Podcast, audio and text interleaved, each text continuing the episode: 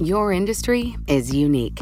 It faces its own challenges and risks that set it apart. That means choosing just any insurance company just won't cut it. At The Hartford, we take pride in knowing the ins and outs of your industry and help provide solutions that suit how you do business. From liability and property insurance to workers' comp and more. At The Hartford, we don't just talk about specialization, we live it. Learn how The Hartford can help your business at thehartford.com. Collaborate for a greener future at the Bloomberg Green Festival, a groundbreaking celebration of the thinkers, doers, and innovators leading the way. From design and culture to technology, science, and entertainment. Hear from inspirational speakers and immerse yourself in climate solutions. July 10th through 13th in Seattle. Title sponsor Amazon. Official airline Alaska Airlines. Get 20% off using promo code Radio20 at BloombergLive.com slash Green Festival.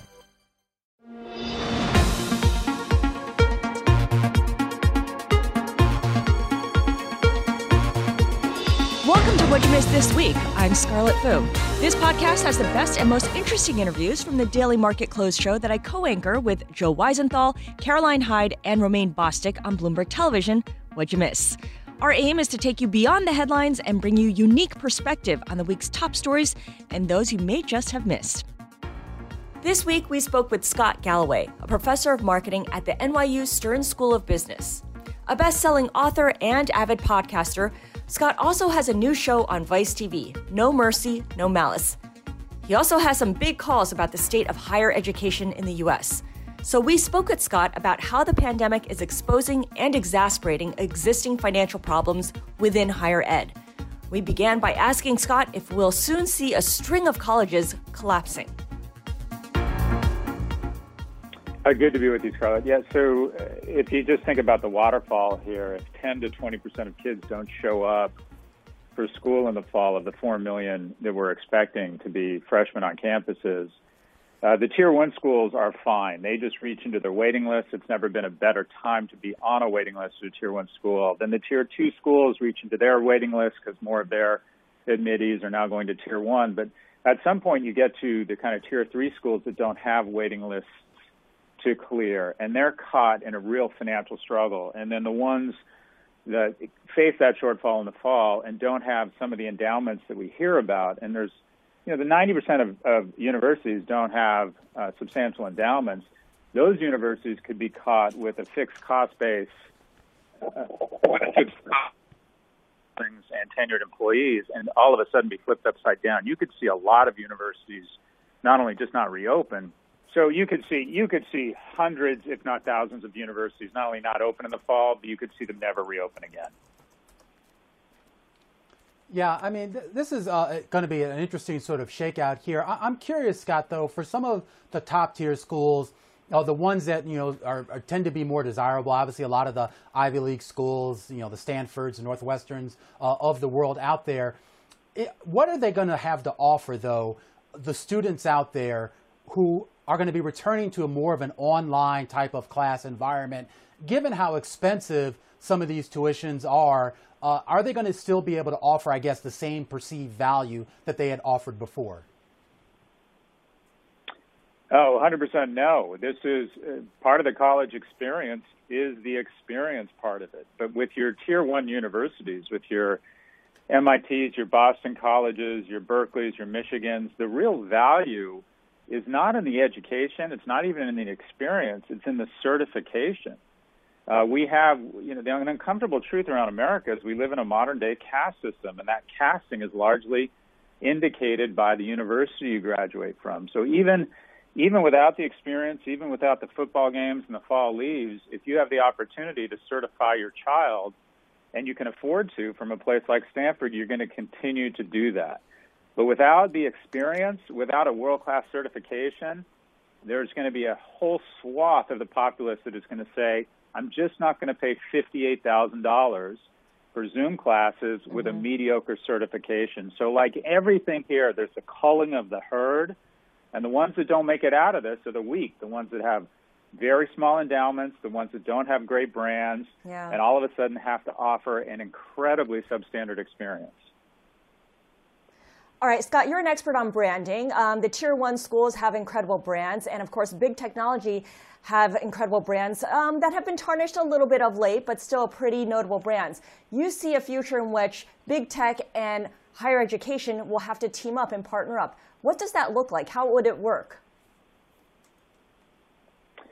Well, I think you're going to have tremendous cost pressure across the system. But in order to capture more or recapture most gro- more gross margin dollars. I think you'll see tier one schools partner with big tech to expand their enrollments. You can envision a future where Berkeley or MIT don't welcome three or six thousand freshmen to campus, but welcome ten thousand as their geography or their campus will no longer be the constraining factor because many or most of these classes will be delivered online.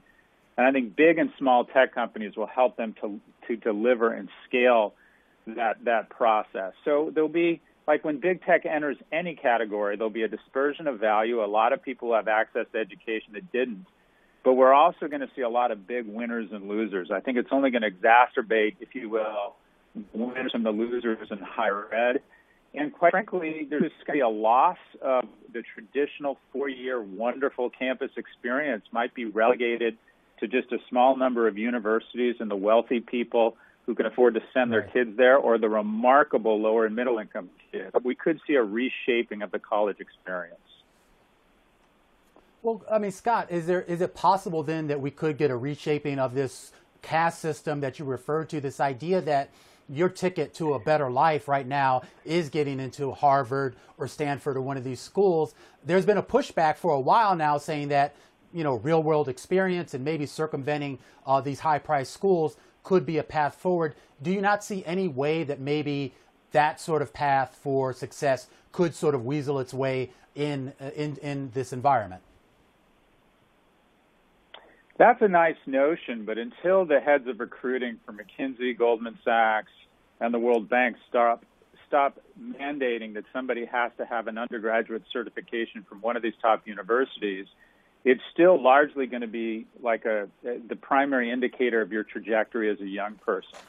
So it's it's really corporations who need to change their mindset around whether or not a college degree from a certain university is a prerequisite uh, for for a job at that organization. You might see the low cost universities be okay, like the Cal State system in California. The high end universities will be fine, but the guys in the middle are like J.C. Penney's and Sears, and that is there's no market for them. So I'm glad you bring up Cal State, for instance. Uh, we know that they're going to an all uh, online uh, system, at least in the fall. You went to UCLA. You often praise the value of your public school education. What happens to public universities? Can they team up with big tech? How do they survive when they're not getting the kind of state funding that they need? Well, that's exactly right, Scarlett. So the top universities can continue to offer offer or get $58,000 just because of the sheer brand value and certification. The Cal State system probably does okay because they charge seven and nineteen thousand dollars respectively in-state and out-of-state tuition.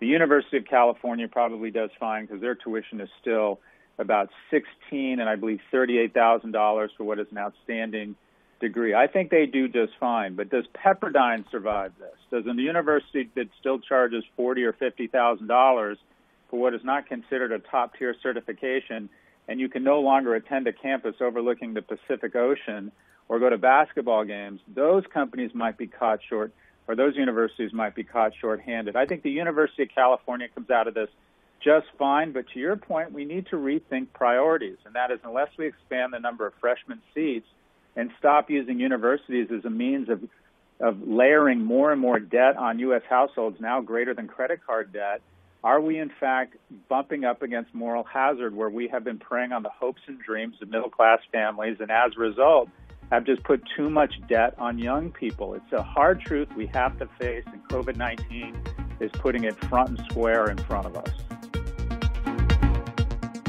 Then we spoke with the CEO of Porsche Cars North America, Klaus Zellmer, about how the company is adapting to the pandemic, including digital purchases of vehicles. We started by asking Klaus how sales are holding up. April hit us hard. 50% of our dealers were actually closed for sales. Uh, they could do some uh, online uh, sales, of course, and conduct some customer contact. Uh, so April was bad, but you're right. May actually doesn't look too bad for us. Uh, we are on our original uh, sales trend by mid of this month, and hopefully we can uh, get to our original budget figure by the end of the month. Now that we have only 10%, 12% of our dealers closed down for sales operations. So I'd like to hear a little bit more about your e-commerce sales strategy then. Um, are people buying new cars or are they buying secondhand cars? And how long do they deliberate for before uh, going through with a purchase? Well, our e-sales uh, strategy, our digital retail strategy, uh, actually is just ramping up. It's not so typical to purchase a car, you know, that's in the six-digit number uh, area uh, via online possibilities. So we had a pilot going on before COVID-19 with 26 dealers, and actually since COVID-19 hit the market, this has been extended to one third of our dealerships. Over 70 dealers are now reaching out to customers via digital sales possibilities to sell them cars.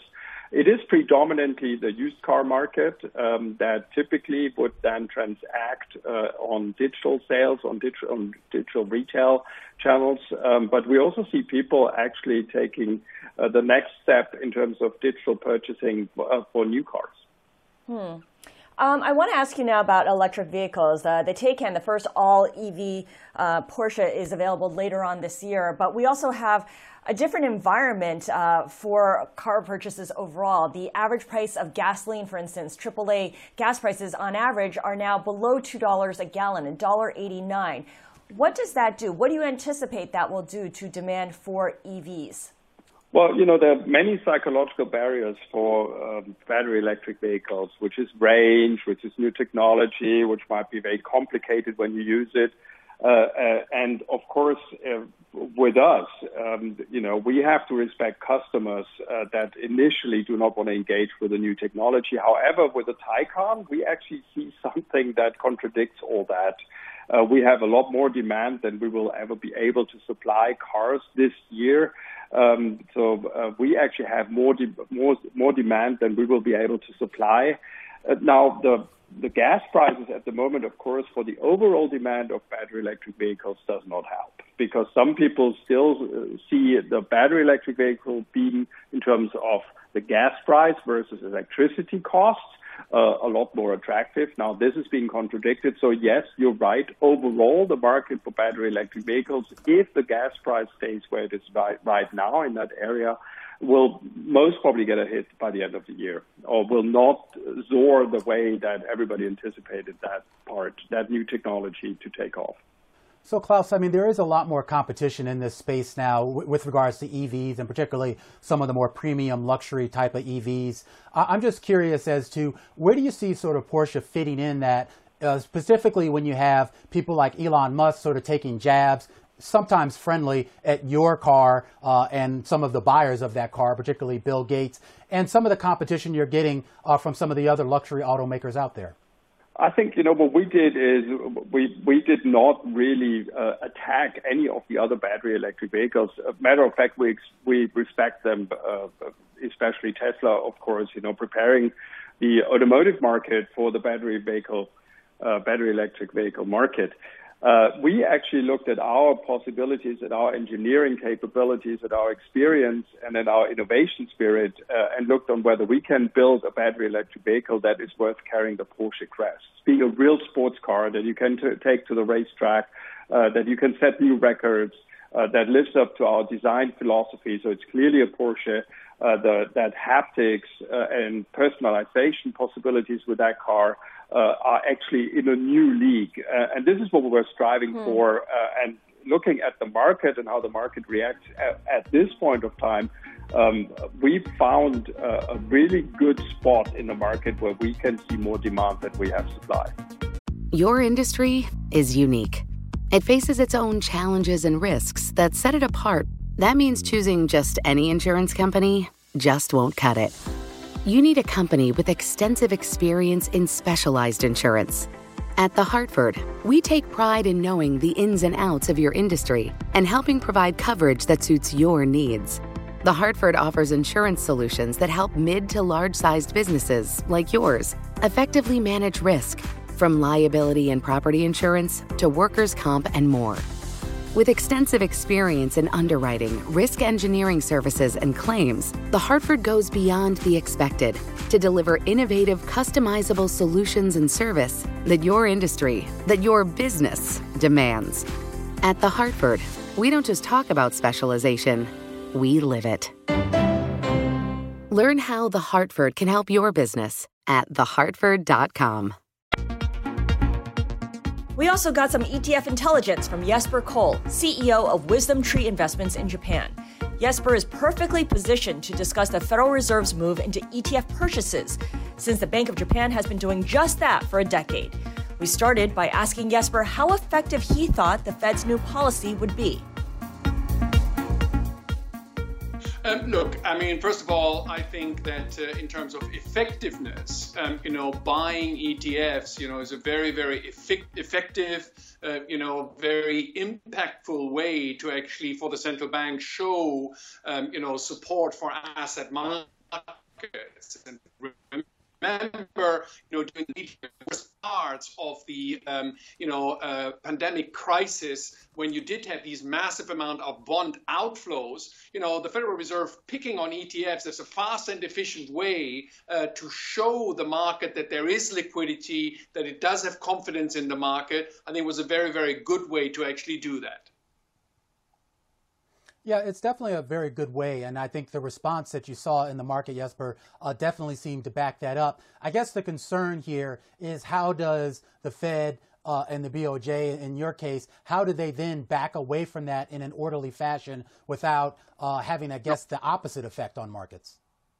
No, and, and that's exactly the point. And I mean, you know, uh, the Federal Reserve focused on the bond markets. Um, as you are aware, um, the Bank of Japan uh, only uses ETFs for the equity market.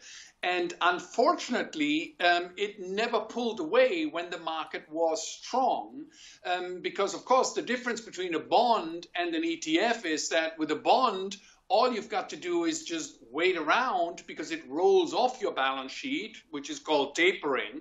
With an ETF, um, you know, the problem is that you actually do have to go out and actually sell it. And, you know, of course, you know, a headline, uh, Federal Reserve seen selling bond ETFs would not make a good headline unless, and this is the key point, you actually do have the private markets that are ready and strong enough to actually pick up the new supply. Okay, so you're saying that as a result, there's less of a risk of creating a tantrum because you can just let the bonds roll off as opposed to buying ETFs, equity ETFs, where you really consciously have to sell it. Exactly. And that's, you know, if, if you and I go to the Bank of Japan today and say, hello, Bank of Japan, um, you know, here you are buying ETFs. You own, you almost own now the Bank of Japan, as you know, almost owns 10% of the Japanese equity market through those ETFs. And said, know, when are you going to sell them? They will look at you and say, we will never sell them. Um, you know, so if mm. you've got that sort of confidence there, that's great. But the moment you say, I mean, you know, you can imagine if you get a headline, Bank of Japan selling uh, Japan equity ETFs, you know, that would be quite a shock for the market to actually absorb. What about the health of those companies, though, particularly there in Japan? I mean, over here in the U.S., there's this concern here that this uh, support that's being put into the markets by Fed and the fiscal policymakers is essential, I guess, to keep a lot of these companies going, with the exception of a few outliers that maybe had stronger balance sheets. In Japan, though, the, the argument has, seems to be that companies there are a little bit healthier, at least they were prior to the COVID 19 crisis, relatively speaking. Well, it's very interesting, you know, because the criticism that the Bank of Japan faces, um, you know, is because you own the equity through ETFs. Effectively, you know, that's bad for corporate governance because typically ETF holders, and certainly the Bank of Japan, does not exercise its shareholder rights. So, in contrast, yeah. the Federal Reserve, by buying the bonds, actually does lend the financial support to the companies, but it does not negatively impact corporate governance. So actually, the Federal Reserve, in my personal opinion, is doing a better job than the Bank of Japan because hmm. by buying equity ETF and not exercising your voting rights, that's something that is a bit of an issue here in terms of negative corporate governance yeah. here in Japan, while the Federal Reserve doesn't have that right. problem. Very quickly here, Jesper. BlackRock's LQD has been sucking in assets since the Fed said it would backstop the credit market. Um, the assets touched a record $46.7 billion today. Is there a point at which a single ETF can get too big that it disrupts a central bank's ETF purchase program? Um, look, I mean, you know, you always have this issue. You know, when is when is getting something too big? When is the uh, control and ownership too large? There. At the end of the day, look you know, we are coming out of this crisis. Liquidity in the world's largest bond market, which is the American bond market, is returning very nicely, very smartly, very orderly. And I think, you know, when we look back at this, hopefully in about four or five months, what the Federal Reserve is doing is just a drop in the water. Now it's huge, but it's gonna, you know, look like nothing once market liquidity uh, uh, reopens, once America returns to being great. On Thursday, Fed Chairman Jay Powell spoke at a virtual Fed Listens event about how COVID 19 is impacting American communities. We spoke with one of the executives on that panel. Darren Williams is CEO of Southern Bancorp, which is based in Arkansas. The bank is now considering its second round of PPP loan applications from small businesses in the region. Darren is also part of President Trump's Economic Revival Group, representing one of the two small banks on that council. We started by asking Darren whether actions from the Fed and U.S. Treasury were enough to provide stability in his community. Well, first, thank you for having us uh, today. And I, I, applaud the effort of the, of, the, of the Fed as well as the administration and Congress to provide this immediate relief to help uh, in the wake of this unprecedented pandemic. Uh, and it's, help, it's helping, uh, particularly the Paycheck Protection Program. Um, is putting money in people's pockets so they can handle their day-to-day business. But I would say over the long term, uh, beyond this, we begin to rebuild and reopen Americans' economy. Uh, I think there's going to have to be more, uh, more done to ensure that particular communities that we serve in the Arkansas Mississippi Delta that struggled prior to the pandemic, that it not only returns, but actually some of the structural inequalities in the economic system can be addressed and give a chance for people to have full recovery and actually to get ahead. So that's really interesting, that perspective that you're able to bring to uh, the central bank and also to the president's uh, economic revival group as well. Um, what indication are you getting that either the Federal Reserve or the White House is going to try to address that banking, that wealth gap that currently exists, that uh, really, as we know, has been shown to result in more deaths for black people? Nothing was really, it felt like nothing was really done uh, before this. So you know, the, the pressure is on, I suppose, to, to have something to show for it this time around.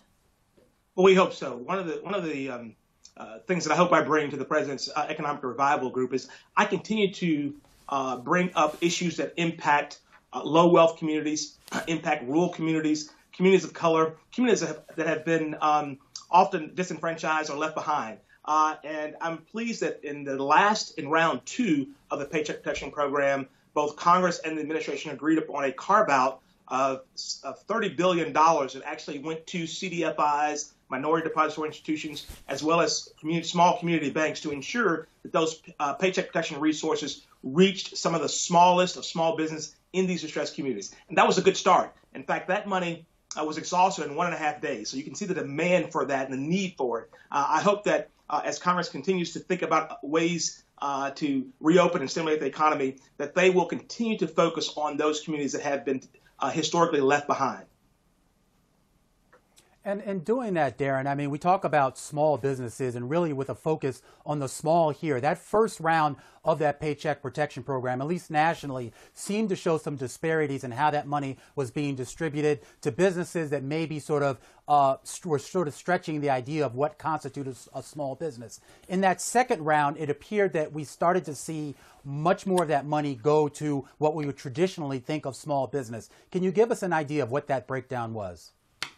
Well, I'll tell you what, I give you a breakdown of, of, of, of what we saw, Romaine. Um, I will tell you that one of the reasons why it's so important that small community banks, that CDFIs and MDIs always have access to the money. There was more access in round two than round one, but we made our first paycheck protection loan on April 3rd, the day the program opened. We actually made the loan and funded it that same day. That was when many larger banks wasn't sure if they were going to actually do the program, couldn't figure out the rules of the program, and, and were not access, uh, providing access to the program for their for folks who were not their customers. From day one, we provided access to customers and non-customers. In round one, we did see a slightly larger business, but I would say of the of the 553 loans that we did in round one, 336 of those loans went to businesses that employed 10 or less people with an average loan size of only 32,000. Now, in round two, it's gotten smaller. I would say the last 300 loans uh, that we've done uh, in round two, of the 673 loans we've done in round two, the last 300 probably have had an average size of about $10,000 uh, and, and, and probably employed, you know, two or three people in uh, average employment employment size. So uh, we're seeing more and more sole proprietors, more and more independent contractors getting access to those resources. But I think that what that shows is there's a real need for mission-focused banks, for CDFIs, for minority depository institutions, and for small community banks that are proximate with these small businesses to make sure they have access to these dollars so they can make sure their small businesses have access. Darren, at the same time, uh, we know that banks such as yours um, and across the nation have been uh, offering uh, borrowers forbearance programs, and a lot of these forbearance programs were ro- were rolled out in March and will hit the 90 day mark soon and expire. Is that the case at your bank? And if so, what is the next step for you? How do you go about deciding what to do? Do you keep letting people put off their payments? Do you start charging them interest? Do you push them out of the program if it appears that they don't need to delay any further? Right. So we're going to do all that we can uh, to make sure that we support our small business and our consumer customers. You're right. So uh, when this pandemic hit and we recognized that people were going to struggle, we automatically provided uh, 90 day payment relief for all of our consumer borrowers across the board without regard to any fees, no fees at all for that, for that, for that forgiveness. And then for our commercial borrowers on a case by case basis, uh, then we're making decisions on being on providing some form of payment relief, whether that's a complete deferral of payments or interest only payments. Uh, and we've done that. And I will say so far about 150 million or about 15% of our portfolio has taken advantage of that. I'm not sure that everyone necessarily needed that, but in this time, people are nervous, they're they're frightened, and they want to conserve cash, so they've taken advantage of that. We will continue to look at that. We want to do all we can to make sure that the economy recovers, and probably going to be much more sector based. So we have a fair amount of hospitality uh, in our portfolio. Uh, you know, people are not yet uh, back going to hotels. We'll probably give them some additional form of relief. It's important that they survive. if they don't make it, then there's no need for us to be there in those communities. So we, we will work with our borrowers. So I'm curious about with regards to the recovery, Darren, and uh, some of the regional differences. I mean, here in New York, the lockdown was pretty severe where I sit. Um, I know in some of the southern states, the lockdowns were a little bit different. They were a little bit shorter. But I'm wondering what was sort of the net effect on local businesses there, and are they going to be able to come back relatively quickly, that proverbial V-shaped recovery, once everything is open and, and fully, uh, everyone's able to fully participate in the economy? Yeah, Romaine, it really all depends on how quickly consumer confidence comes back. Uh, and, and people are still nervous, they're still frightened. While we didn't have the complete shutdown that you all had in New York, um, people did shut down. Businesses shut down. You saw business uh, really have a traumatic, almost a complete drop in revenue. Uh, you know, particularly in the hospitality industry. You know, you're, you're talking about hotels now that are operating on you know less than 20% occupancy that just does that math just doesn't work for them to be able to pay their bills. Uh, and so it's all about consumer confidence. The longer this goes on, the harder this is going to be uh, for our, our, our businesses to make it back. While we hope for this V-shaped recovery, until we really have the confidence that people are safe, I don't think we'll I don't think we'll see the economy reopen really quickly. That does it for this episode of What You Missed This Week. If you liked this, please make sure to subscribe and rate us at Apple Podcasts or wherever you listen to podcasts. And be sure to tune in to our Market Close show every weekday from 3:30 to 5 p.m. on Bloomberg Television and from 4 to 5 p.m. streaming on Twitter. Thanks for listening and have a great weekend.